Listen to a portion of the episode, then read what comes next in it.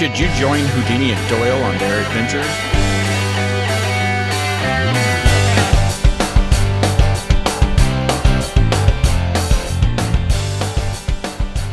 Welcome to the TV Holic Previews, where we help you find the prime in prime time by checking out new shows and letting you know ahead of time which ones are worth watching.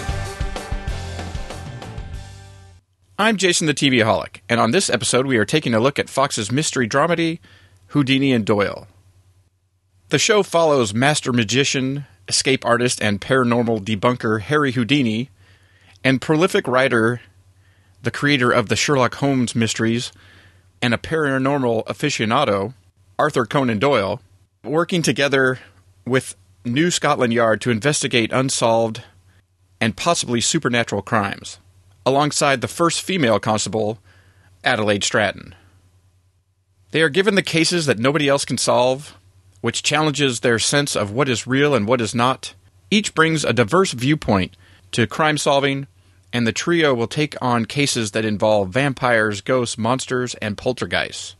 Or at least that's what some want you to believe are behind the murders. It stars Michael Weston as Harry Houdini. You've probably seen him in a bunch of stuff, but I remember him most as P.I. Lucas Douglas in Fox's House. Stephen Mangan plays Arthur Conan Doyle. He most recently has played Sean Lincoln on Showtime's episodes. Rebecca Lydiard plays Constable Adelaide Stratton. She has appeared in a few episodes of Netflix's Between in the first season and on an episode of FX's Man Seeking Woman. Adam Nagaitis plays a sergeant. He was Private Buckley in BBC's Banished and was Brett McKendrick in Netflix's Happy Valley. Tim McInnerny plays Chief Inspector Horace Merring. He most recently was seen as Sir Eustace Carmichael in the Abominable Bride episode of Sherlock, and has appeared recently as Father Bain in Starz' Outlander, and was also in the last season of Cinemax's Strike Back. It is co created by David Hoselton and David Titcher, who are also executive producers and writers on the series.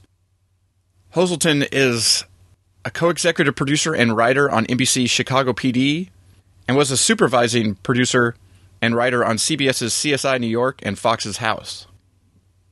Titcher is a consulting producer on TNT's The Librarians and also wrote the first two The Librarian TV movies. David Shore is also an executive producer. He most recently was the co creator of CBS's Battle Creek, but is best known as the creator of Fox's House. Stephen Hopkins directed the first two episodes and is also an executive producer. Most recently, he has directed episodes and was an executive producer on Showtime's House of Lies, and also back in the day directed half of the first season of Fox's 24. Well, I think it's got a pretty solid cast. It looks to have a a pretty solid behind the scenes group of people. Those are just the main ones. There's a whole list of it, what it seems to be about 15 various people in different producer roles on the series. But I quite enjoyed the first episode. Mangan has been a favorite in episodes. I really like him on that show. And he is solid here as Doyle. And I've always liked when Weston has uh, popped up on things, everything from Psych to, as I mentioned previously, House, and probably I, the one I like the most is when he showed up on uh, USA Network's Burn Notice, since the lead character in that show was Michael Weston. But mostly, I'm kind of glad to see him get a shot here at being one of the leads of a series instead of just guest stints and one off appearances. The series is set in 1901, so it comes off as kind of like an early 20th century The X Files, but with a little bit more uh, of a comic bent. Here we have Houdini in the skeptic Scully role and Doyle in the believer Mulder role. Yet the first episode actually sort of comes off like one of the fun alien supernatural type episodes of ABC's Castle where ultimately we end up with a rational explanation for all the spooky or creepy things that have been going on. I like that the magician is the supernatural debunker and that the creator of the deductive reasoning Holmes is the believer. I don't really know a lot about the real Houdini and Doyle, but on the face of it, you would think that it might be the other way around. And so I really enjoyed uh, them together. Their banter was good. They played really well off of each other. And Rebecca Lydiard, as the third in the trio doing the investigations, was really good as well. Both playing sort of intermediary between the two, keeping them from getting too off track in their butting of heads, but also wanting to prove herself and make a statement for what women can do, being the first female constable, and this being her first chance at doing something more than bringing people coffee and typing up reports in the basement. So, like I said, I really enjoyed the first episode. I look forward to seeing more and following Houdini and Doyle on their adventures over the next nine episodes. Houdini and Doyle premieres on Monday, May 2nd, following an all new Gotham on Fox.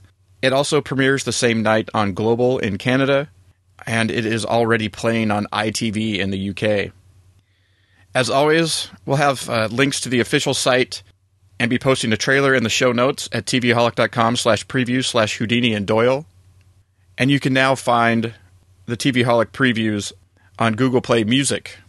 The easiest way to get there is to go to tvholic.com slash previews slash Google Play Music, and that will take you right into the app if you are on an Android device or to the website if you are on a desktop computer or laptop. There you can uh, subscribe to so that you can get notified of new episodes as they come. And also you could do slash iTunes or slash Stitcher as well to get to either of those two services to subscribe. Are you going to check out Fox's Houdini and Doyle? Let me know in the comments in the show notes or hit me up on Twitter at the TVaholic. And until next time, this has been the TVaholic Previews, Houdini and Doyle.